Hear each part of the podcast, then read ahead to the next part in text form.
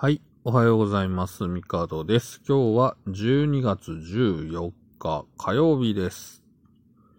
えー、まあ火曜日なんで、普通に仕事でございますよ。ねえ、12月ですから、ほんと寒いしね。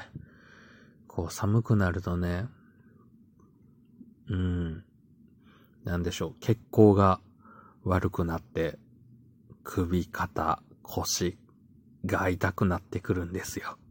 年を取ると。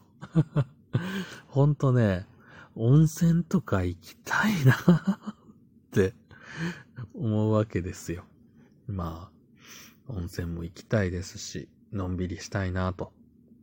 もうね、なんでしょう。まあシーズン的にはこのクリスマスというのがありまして、まあ街中を見ても、なんでしょう。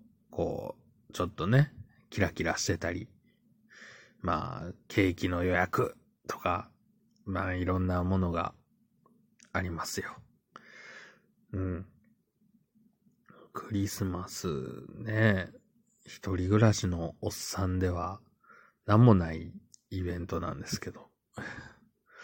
そうですね。まあ、なんかやっぱり、あの、まあ僕一人暮らしのおっさんなんですけど、えー、まあオタクなので物が多くて、住んでるのは、まあ、ファミリー物件みたいなところに住んでるんですよ。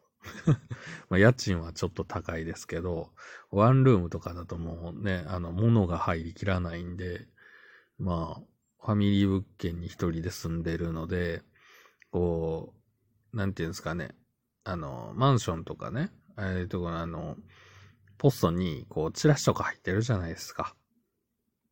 で、あれがまあ、なんだろう、こう、ファミリー物件向けの広告がね、多いんですよ。まあ当然その賃貸なので、まあ不動産買いませんか的なものとか、うん、引っ越しとか、うん、なんだろう。あとは、ピザ多いね、ピザ。まああとはなんかそのウーバーとか、ああいうね、あの、宅配系サービスのクーポンみたいなチラシもよく入ってますけど、とにかくこの時期ピザが多い。ピザね、食べたいですよ。一人で食べるには量が多い。あの、以前ね、ピザ、あれ、なんや、ピザーラか。あの、バディファイトとコラボしてて、で、コラボしてるそのカードが欲しくて、ピザ、しかもそのなんか、え ?M サイズじゃダメなのね。L サイズ1枚につきカード1枚っていうキャンペーンがあって、L サイズかって思いながら、まあ、頼んで食ってたんですけど、さすがにね、L サイズはやっぱり、なかなかハードよ。一人で食うには。食えるかどうかといえば食えんことはないなんですけど、途中で同じ味が続くとやっぱりちょっとなーっていう、どんなにうまいもんでも辛いなと思った記憶があります。で、また見るとね、なんかこの時に頼むと、安くなりますよ、じゃなくて、まあ、当然ながらその、お店なんで売り上げもね、キープしなきゃいけないので、値引き合戦じゃなくて、だいたい、あの、なんやろ、ポテトやチキンがつきますよ、なんですよ。で、まあ、なんやろ、その、宅配は1500円から、みたいになると、M サイズが1300円とかだと、L 頼まな、やっぱ来てくれへんわけじゃないですか。で、L 頼んだら、ポテトついてくるんですよ。いやいやいや、L サイズ1個食うのもまあまあハードなのになんか、あ、油で揚げたなんか芋とか鶏肉がついてくるってなると、また、ヘビーな。ね。まあ食えるんですけど、食うとね、はい。まあ体がね、どんどんどんどん増量してしまうので、まあピザ食いたいなーなんて、まあ玄関でね、こうチラシとかを見るたびに思うわけですけど、えー、まあそんな季節ですよ。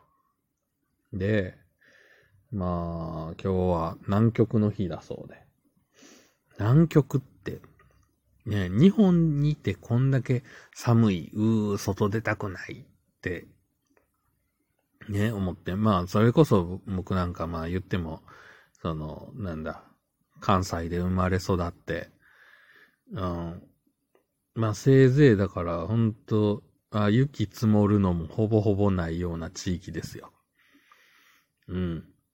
まあ、引っ越して愛知県に住んでた時に、ああ、雪積もるとこんな感じなんだっていうのを何度か体験しましたけど、それでも多分、あの、北の方に比べれば全然大したことないじゃないですか。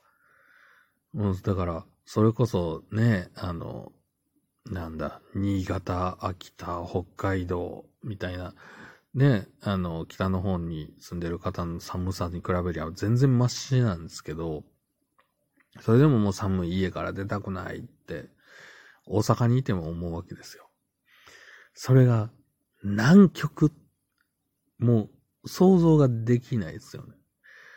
冷蔵庫の中にいるとかいうレベルじゃないわけじゃないですか。もう冷凍庫の中、みたいな。ねえ。いや、もう、寒さにも暑さにも弱いですけど、すごいですよね。南極って何あんの？っていうね。全然想像がつかないですけど。まあ、南極の日だそうですよ。まあ、言って、あれなんですよね。地球ができて、凄まじい年月が経ってるのに、人類としては初めて南極点にたどり着いたのは1911年なんですよね。あ、まだ100年ちょいっすか、みたいな。ねえって考えると本当地球って未知のものがいっぱいあるんだろうな、という、ね、思いました。ええまあそんなこんなで、えー、先日ね、電車乗ってて、全然話変わるんですけど、まあ、未知のものというか、自分の、なんていうのかな、こう、想定してないものというか、まあ、わからないものうん、まあ、だから、おじさんなんで、若い人っていうと、もう、この若い人っていうワードがもう、おじさんを醸し出してるわけなんですけど、まあ、電車乗ってて、なんか、高校生ぐらいかな。もう、女の子が、こう、会話してたわけですよ。うん。で、まあ、まあまあ、なんか喋ってんなぐらいに思ってたんですけど、まあ、なんでしょう。まあ多分なんか友達の話してるんですよね。で、まあ片方の女の子が、あの、あの子ね、っていう、まあ別の、多分その場にいない女の子の話をしてたんです。あの子、歩く笛ラムネやんって言ったんですよ。は？って思ったんですけど、もう一人の子が、ああ、うるさいもんな。歩く笛ラムネってすごいワードセンスやなって思って。逆に、笛ラムネっていうワードは使うんだ、若い人っていう のに、びっくりして、笛ラムネって、まあ、まあ確かにそれまあ、スーパー行ってもコンビニ行っても、ね、あの、ありますよ。置いてますよ。笛ラムネは。笛ラムネっていうワードを、なんだろう。正直、わしゃがの TV 以外で聞いたのは久しぶりです ほんとびっくりしましたけど。歩く笛ラムネって呼ばれるやつどんなやつやねんって、ちょっと思いましたけどね。うん。いや、ワードセンスって大事だなっていうのを思いましたね。えー、なかなかセンスのある あの、はい。あの、なんか高校生にちょっと、ああ、こんなんパッて出てくるってちょっとおもろいなって思って、うん。ちょっと感心しました。はい。まあ、最近ね、なんか、こう、本当にでも自分が知っているもの以外っていうのは、ね、いっぱいあって、こう、ネットとかでもいろんな情報を見るじゃないですか。